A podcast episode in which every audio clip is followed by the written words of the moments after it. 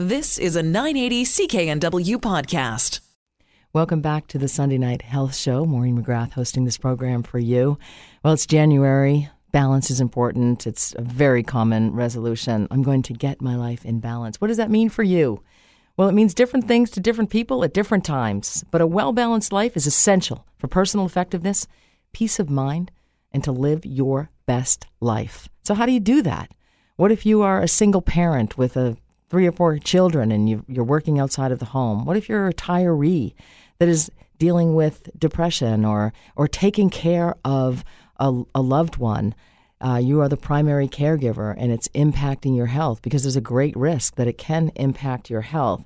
What if you are part of a couple and you're working both of you are working inside and outside of the home. You're trying to raise the kids and raise them well, and you are trying to get your finances in order. Maybe you're leveraged a little bit. Maybe you're overstrapped. Maybe you have relationship problems. Maybe your finances are paid, but there's no food in the fridge. Maybe your kids are having problems in school. Perhaps you didn't get that promotion. So we have to be able to live healthily, get adequate sleep, be able to deal with problems. If you're up at night thinking about problems that you're having or the next day or what you're going to do, your to-do list, you know, it may not be the most healthiest way to deal and have a well balanced life. So we all have responsibilities. There's always something to do. There's always somebody to answer to. Somebody always wants a piece of you, or so it seems. But if we are able to reduce stress and manage a well balanced life, you are at much less risk for physical or emotional health consequences. So it's important that you take care of and nurture yourself. So one way to do that is well, one one thing I say to people is there's a reason that the airlines say to you, you know, should things go awry in the sky, put the oxygen mask on yourself first. Even if you have a child, put it on yourself first because you cannot be gasping for breath while you are trying to control a two year old and trying to get oxygen on them. So you've got to put the oxygen mask on yourself in life first. Remember, you can't accomplish anything if you're unhealthy. So, getting plenty of rest, exercise, and eating properly is key. And so, what I suggest for people to eat properly, and, and many people gain weight, they let themselves go, they don't realize the impact that unhealthy foods has on their health. So, I suggest a low glycemic index, high protein, low carbohydrate diet about 30 minutes of walking a day will be very beneficial for your mood, get your neurotransmitters balanced as well, and will help you sleep at night. Go to bed at the same time every night, get up at the same time every day. But so many of us are burning the candle at both ends, and so that makes us crave carbs. When you're not getting adequate amounts of sleep, you process carbohydrates differently, and that's why people tend to gain weight. Their metabolism slows down, and so it's difficult to function adequately. And you might be able to get the get away with this for a little while or when you're younger, but believe you me, things are going to catch up with you. Also, understand what your priorities are in life. Balance doesn't necessarily mean you've got to cram every single activity in possible or, or putting your kids in every single program. You know, it might be nice to put them in one sports program, one arts program. But you've got to examine your values and, and re examine your values. What's important to you? Decide what's important to you. If you're in a relationship, you know, decide that together and kind of you know, agree to disagree on certain things or to try things out. You can test things out and, and then also set your boundaries and, and stay in that. Lately in my clinical practice, I've been seeing a lot of parents for some reason and, and they're having issues with sexual desire or sexual function. And, and what I'm finding is that these parents are depleted. It doesn't matter the age of the parent or the age of the children, they all have a whole host of different issues. So, one example is a, a couple that have two children and one of the and they both work outside of the home and she happens to do a little bit more of the housework. He cooks a little bit more but she cleans a whole lot more. And that's not always the case but it is in this situation. And the 5-year-old continues to come in to their bed at night wake them up at night. Not only does she do that but then she kicks. So the mother wakes up in the middle of the night returns the child to the bed goes lies down and sleeps with the child and then the child starts kicking her so the mother is awakened again and she goes back into her bed and she's er, getting her sleep interrupted every single night.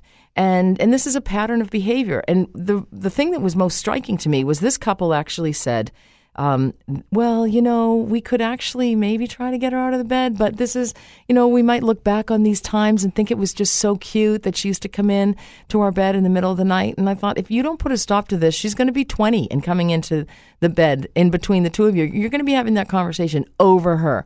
So it's important that you realize you're not necessarily doing your children any favors when you don't set healthy limits and boundaries. That's one example. I have another couple in my clinical practice. The father struggles with addiction issues. And but it's kind of been the elephant in the living room. Nobody really says, you know, nobody really wants to ruffle the feathers. And uh, but the the daughter who is 21 is having issues with marijuana. She smokes marijuana every day. She has failed out of university. They are paying her rent. They're giving her a stipend.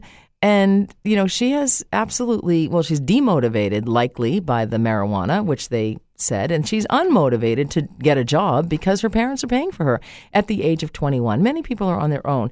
And so parents feel like, well, it, something might happen. This couple has a fear that, that she might die, that she might, you know, she's not going to. She's going to take care of herself. Uh, but she has to actually get a job, fend for herself, realize what life is about. And so you have to, if you want to raise good children, it actually upstanding citizens, kids that are independent, can rely on themselves. You actually have to set some limits and and not spoil them. Otherwise, we're going to end up with an entirely entitled society, and you know what that does. Um, so you also I want to make sure that, you know, what is right for the child. It's not about you, that it's about them. And sometimes you got to make the tough decisions with your kids. So take a look at that if that's affecting your relationship. And often it does. And sometimes kids play one parent against the other. And, and you know what? Parents need to be on the same page at every age. Also, you may want to create an efficient mindset. So that takes organization and planning ahead. And some people are better planners than others. But you know what? I find taking time at the beginning of each week to assess what needs to be done that week. If you need to make a to do list, a planner, calendar for appointments. You know, there's so many apps now to keep you organized. And so that is really important. Take that time to clean your office or, or clean your house organize your schedule, pay your bills every time the same week. Set it up, you know, so that's something that you need to do every single week. So a week doesn't go by in two and then a month and then the bill collectors are after you. Also, you know, keep your finances in, in good order. You want to uh, know that you, you have to expect the unexpected. And so it's how you react to things. You know, it's it's uh, a response versus a reaction, and that's what you want to work toward. So you need to learn to roll a little bit with the punches when something over which you have no control happens. And believe you me, of course, you know that that's going to happen. But you know what? You're whole, a whole lot better prepared to deal with problems if you've had a good night's sleep the night before, or if you've had a week of a good sleep, or you just sleep well and you eat well and you're energized and you feel good about yourself you can actually, you know, little things if you're if you're not living healthily, little things like getting stuck in traffic can actually lead to frustration and that can actually increase your risk of having a car accident. Your emotions can cloud your decision-making process. I mean, your computer might crash just when you're giving a presentation. Of course, that's happened to me. Uh, and you know, you got to have plan B all the time but you might have a big presentation to give at work and then your child gets sick with chickenpox and you can't find childcare. You know, these are these are pimples on the face of life. Uh, these stuff happens, and so we all experience the unexpected. You just have to learn how to deal with this. Um, and and maintaining a positive attitude, a positive mental attitude, is very important. And and beginning each day with the intention of making the best and the most of it. And, you know, what I recommend for everybody is to make your bed in the morning. You know why? You have a tough day, you come back at the end of a tough day, you can get into a made bed, and that's a whole lot nicer. And you've also at least completed one task that day. On those days that you feel like everything went wrong, making your bed went right. And there's nothing wrong with a little meditative practice just after you get out of bed, get up in the morning, 5, 10, 15 minutes of, of calm and helps your ability to deal with the day. And, you know, the day may not always go as planned, but it can go more smoothly if you also put it in perspective. And so, part of living a well balanced life is learning how to deal with adversity, unforeseen events, uncertainty. And it's, again, how you respond. Try not to react. Try to also put it in perspective in terms of is this a first world problem or is this a, a really a major issue like a significant medical disorder. Anyway, so just kind of rethinking and, and looking at balance and knowing that you're going to have a few steps back in order to have several steps forward. I am Maureen McGrath, and you are listening to the Sunday Night Health Show. Welcome back to the Sunday Night Health Show. Maureen McGrath hosting this program for you. On this program, we talk about health, and that involves many different aspects of our lives, like our physical health, our emotional health, our psychological health, spiritual health, and even sexual health. And sometimes it's the health of your relationship that determines your sex life. And there are certain habits. We're living in such a busy, fast paced, digitalized world, and you know, sometimes we've let go of those personal little habits that can be so beneficial to our relationship and our love lives. So I want to talk to you about some little morning habits that might just make your partner melt and fall in love with you all over again. Mornings tend to be the most hectic time in especially a family's life, but in a person's life. A lot of people are morning people. They get up, they want to face the day, but they often face it alone. They're going out to work, bringing the kids to school, whatever, heading off to the, the rec centers or the senior centers or the, or the clubs or, or volunteering, and that often starts early in the day. And it's hard to spend quality time with your significant other if you're rushing out the door. But if you want to demonstrate that love at the beginning of the day, you may want to engage in some of my little morning tips. You don't have to spend time making a, you know, a an extensive breakfast in bed every day, but even just a small thing like bringing a cup of coffee to bed for your partner every day, that can be the thing you do for your partner. So taking a few minutes out of every day to show a little affection, especially in the morning, may help to strengthen your relationship and set the tone for the remainder of the day for the two of you. And I think that mornings are a great time for people to connect. I, I often tell people make the bed Make the bed because if you have a rough day, at the end of the day, you can get into a lovely and beautifully made bed and have a nice bed. Take some time, spend a little money on the sheets. You know, make that your little oasis. But also, you may want to discuss your plans for the day. You know, ask your partner, what have they got on that day? And, and you share with them what you're doing that day. And so, priorities and activities and lives are always changing. So, go over the day with one, uh, one another so each of you knows what the other's day is going to be like or where you're going to be. Maybe you can plan a lunch if you're going to be in the same town or nearby. Cuddling. Now, this is a big issue for people in sexless marriages, and sexless marriages affect 20% of couples, according to research. And and one of the complaints is that men will often say when it's the woman has low sexual desire and doesn't want to engage in sex, all she wants to do is cuddle. And, and often women will say that to avoid intimate relations with their partner. But, but touch can be a powerful healing tool, and it's crucial to bonding and strengthening your relationship. And so, this is a great habit that can really help you, uh, especially if you've been together with your partner for a long time. But creating a habit of touch in the morning hey, it may lead to some other things, but it's also something that will bond the relationship. And I'm not actually suggesting here, although it could lead to something, but I'm not suggesting a sexual touch. Just a hug or a kiss is fine. I'm talking about holding hands. I'm talking about spooning. I'm talking about holding your partner, your lover, your husband, your wife, and no expectations. And make that morning touch subtle and you're you will actually see changes in the relationship. You know, the other tip is you want to start out the day engaging in loving talk. And what what better way uh, to talk to your partner than a loving way? And you know, you've had a good night's sleep, hopefully, and you wake up and and you know start to share those loving words with one another and starts with gratitude what you know there are certain things that may drive you crazy about your partner of course that's normal but think of the things that you love about your partner and tell them. You know, it's a way to consistently let your partner know that you don't take them for granted and that there are things that you appreciate about them because oftentimes we get stuck in this oh you know i'm bad i can never do good i can never please her i, I can never do enough he, he doesn't think that i you know look good by you know he puts me down for my weight or whatever and also, never leave home. If you're heading off for your busy day, never leave home without a kiss, a hug, and I love you. Have a good day. That's very important. Those are the last words. You know, God forbid, but, you know, should something happen, those are the last words that you want to leave your partner with. You want to know that that was the last thing they heard from you. Chances are that's not going to happen, of course, but you know what? It's a nice way to uh, start the day. Also, that gratitude is so important, and you want to express that. Say your partner filled up your gas tank the night before. You know, say, hey, thanks for filling up my gas tank. That was fantastic.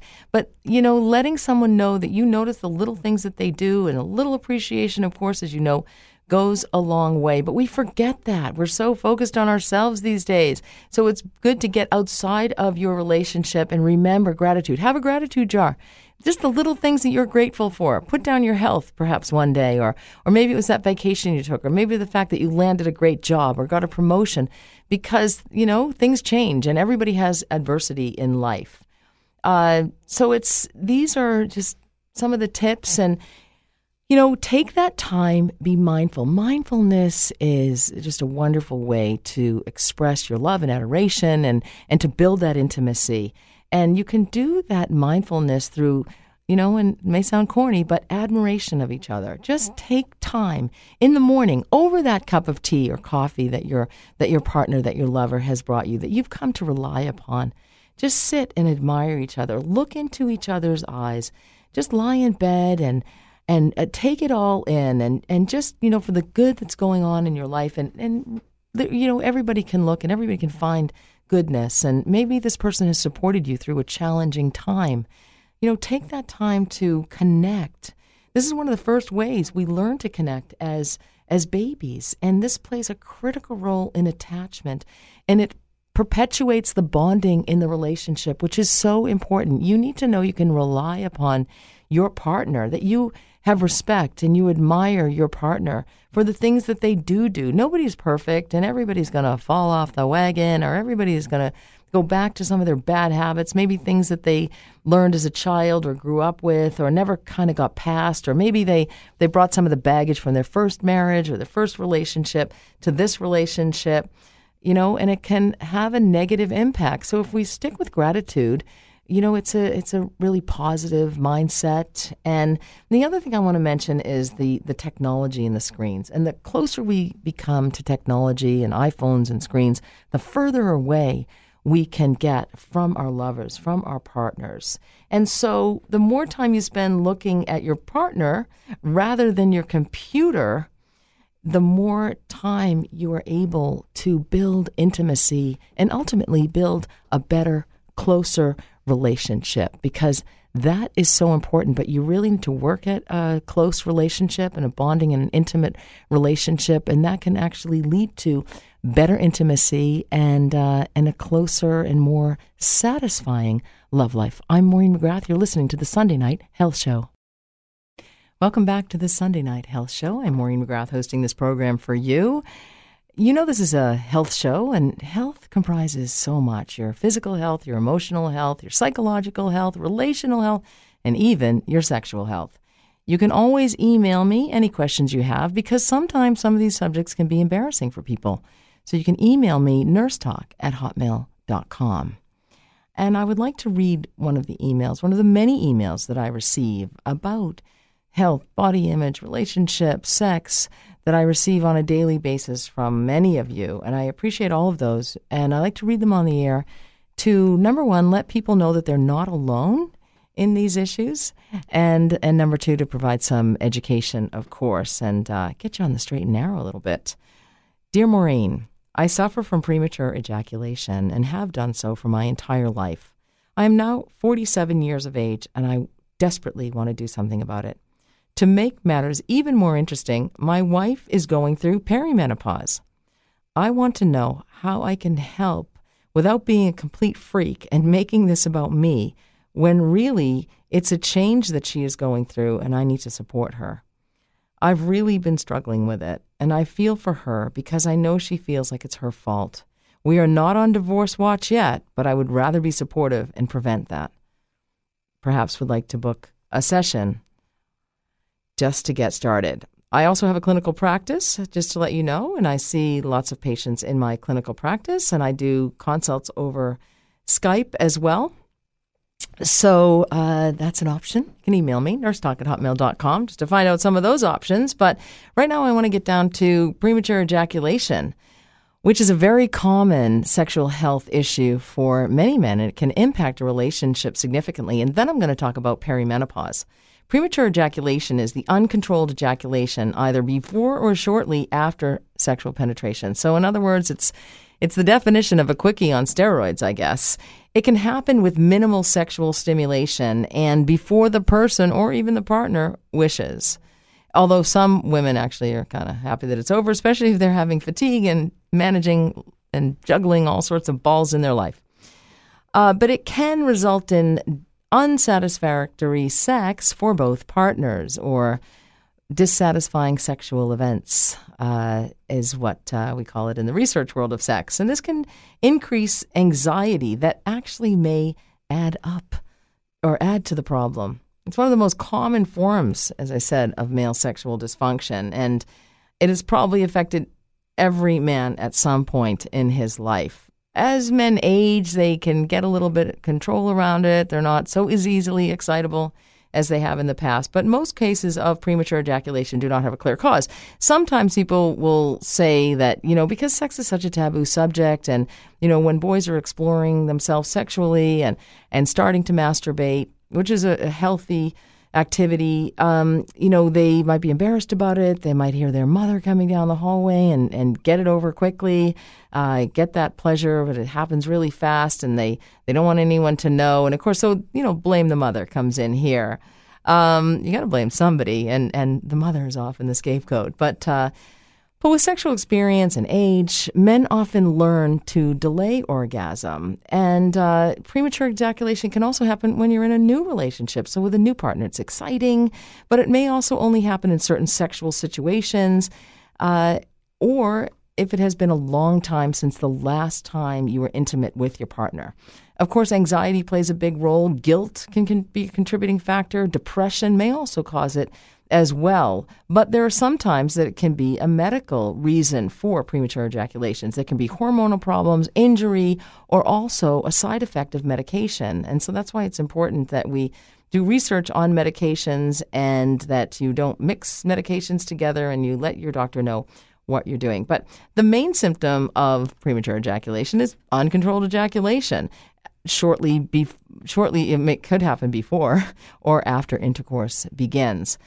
And ejaculation you know the, the hallmark sign is that it occur, occurs before the person wants it to with minimal sexual stimulation. So you can go and talk to your doctor about this if you have that type of relationship with your doctor. Some guys are really embarrassed to talk about sexual health issues with their doctors because they are on the golf course with them on Wednesday or, or something like that. But it's important you have that open conversation and let your daughter your doctor know you're experiencing this.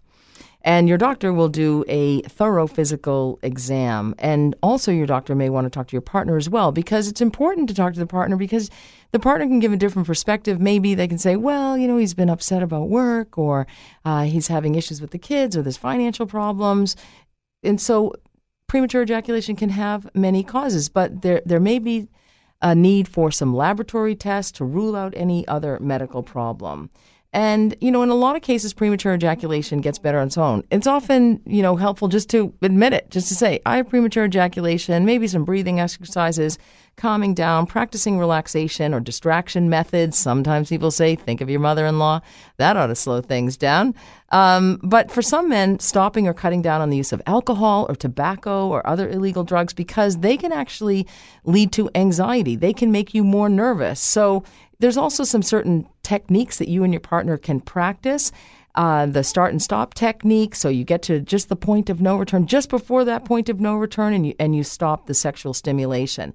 And so you can learn over time to identify and control those sensations that lead up to ejaculation, and maybe calm things down, slow things down. And also, you may want to learn to communicate better with your partner to slow or stop that stimulation. You may also try a condom to reduce sensation to the penis. There's also some lidocaine gel that can be applied. I'm not big on that because it can decrease sexual stimulation and make it a little bit less pleasurable. You may try different positions like lying on your back during intercourse Um, and, and counseling or behavioral therapy can help to reduce that anxiety that's associated with premature ejaculations. In really serious cases, some doctors may prescribe antidepressant medications because uh, they can have been shown to treat premature ejaculation. So medications like clomipramine, clomipramine uh, Paxil is another one that slows things down. They actually work on the anxiety, but the side effect is inhibited orgasm, which helps to delay ejaculation.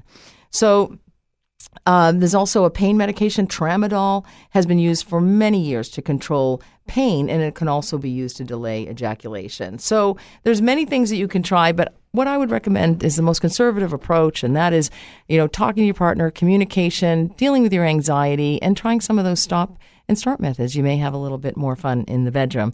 Now, my friend also, uh, my emailer friend, also uh, asked about perimenopause. Perimenopause are the years leading up to menopause, and it can start as early as age 37 in a woman. And so his pro- wife is probably in her 40s. He didn't say, but he's 47, so it's likely that she's after the age of, of 37. So she may be experiencing joint pain or bone pain. That's a common perimenopausal symptom, or hot flashes and night sweats, mood, heart palpitations. And so, really, to be supportive, to be understanding, is to allow her to talk and express her feelings, not try to solve the problem, maybe encourage her to have a conversation with her doctor.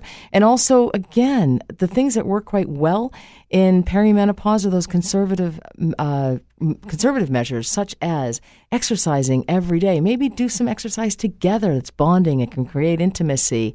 Uh, be understanding if she has low libido or low sexual desire during this time. If she has vaginal dryness, sex can be painful, and nobody wants to um, cause pain for anybody. But there are treatments. Talk to your wife about the treatments. Personal moisturizers are very effective for vaginal dryness, which can lead to painful sex and low sexual desire. So just being able to talk, having great conversation, understanding and uh, you know communicating and and being together and holding and cuddling and and being grateful and understanding that this is a natural progression. It's not a medical condition. I am Maureen McGrath. You're listening to the Sunday Night Health Show. Welcome back to the Sunday Night Health Show. I'm Maureen McGrath. Uh, always a pleasure to chat to you about a variety of subjects. And I want to talk a little bit about the midlife woman, in particular, body image for the midlife woman because I hear a lot about body image in my clinical practice from women who, especially, are dealing with low sexual desire. Many women feel embarrassed about how they look. They are trying to lose weight. They are over exercising. They get hungry. They're they're trying to manage all of these beach balls. What feels like trying to keep all these beach balls under ocean tides. Um, and that's just impossible to do. And, and many women at midlife experience um, a bit more of a gut, or they call it the muffin top, and they crave carbs, and they may be more stressed with managing their careers and managing the children. And there's a tr- it's a transitional time, and so that age between kind of 35, 40 to 60, 65, that midlife time, and at that time many women may experience midlife alterations in their bodies. Now, there's an average weight gain. You might find this on the low side. Five to 10 pounds in midlife, but you may not even know because I find a lot of women in my clinical practice just don't want to get on the scale. They have that numbers fear. They have that they that they don't want to know what it is because they're going to have to deal with it or they're going to be shocked. I had one woman in my clinical practice and she knew she had to lose weight. She wanted to lose weight, and and it's really up to each person individually. And but she didn't want to weigh herself but you know that's kind of part of the program. And and so she said to me well you can weigh me. I'm going to close my eyes. And she said you can look at the number but don't tell me. She also told me that she weighed about 175 pounds, but she hadn't weighed herself in a really long time. So she steps on the scale and she's actually 218 pounds. And and so, you know, it's okay. I honor people's wishes and you know, we we I gave her a particular nutritional plan to follow, and and I said I would weigh her weekly, and because I deal with all these issues in my clinical practice, and and she would return weekly and and follow my directions on exercise, and not really too much exercise, just even walking every day is enough. A little bit of weight training, uh, because as women age, they need a little bit more muscle mass, and to keep their their bones um, thick and their muscles strong. So that's really important to prevent fractures. Um, so I would just advise her of her trending in the downward uh, position in the downward pathway. And so she was okay with that. Um, but, you know, women become less satisfied. And, you know, honestly, the song, You Don't Know What You Got Till It's Gone, Big Yellow Taxi, comes into play here because uh, if you weren't happy with your body when you were in your 20s, wait till you get to your 30s or your 40s. Sagging, wrinkling, and there's changes in fat distribution that occur to women in midlife. And so appearance is just as important to self concept worth in the 35 to 65 year old woman as it is to younger women, according to research. There are a prevalence of body image concerns in women over the age of, of 50. There are there are a number of uh, body image concerns in women over 50 and and the prevalence will surprise you. I should say 71% of women between the ages of 35 and 65 are currently trying to lose weight. 79% feel that weight played a moderate to the most important role in their self concept. That's close to 80% of women feel that way. 70% of women are dissatisfied with their weight and shape compared to when they were younger. And 84% were specifically dissatisfied with their stomachs. I hear that complaint a lot. People say, I don't want to touch my stomach. I feel really uncomfortable about my stomach. And this is according to research from the study Factors Associated with Body Dissatisfaction and Disordered Eating in Women in Midlife. And it was from the International Journal of Eating Disorders and if you want to find more information about that. So imagine that. Uh, how many women are dissatisfied with their lives. And that really relates to their sexuality, their sense of, of sensuality, how they strut their stuff or not, uh, how they go to their relationship, what they bring to their relationship, you know, and, and whether or not they feel fabulous in the 40s and the 50s. And you really want to do that, you know, as life progresses. Uh, women become more mature, resolved, uh, can become more relaxed, can kind of ditch some of the old mentality around the message that the messages that they may receive around sex in particular, because uh, many women receive negative messaging around that, and many women, you know, we have a society that admires thin women. We're photoshopping everybody, and and if we're not, where people are photoshopping themselves. They're making themselves unrecognizable on Facebook and Instagram because of all these apps that can change the appearance of you. But there are some protective factors to body dissatisfaction for women at midlife, and those include being in a consistent relationship, being in a long term relationship, having children, they of course take so much of your attention, uh, and having job security as well. There is this societal expectation that women look after others before they look after themselves, and that may contribute to poor body image. And so, you know, we admire those women who are the martyrs, the ones who are just exhausted and just doing everything. And, um, you know, for everybody else, the type E personality. And that's not healthy and that's not necessarily good.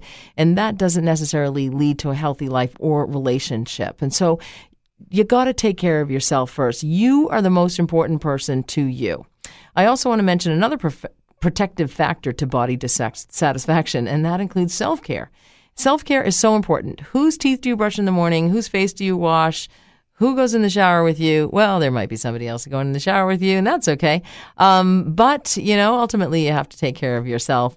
But low self care is actually associated with a higher body mass index, according to this particular research around female body dissatisfaction and eating disorders.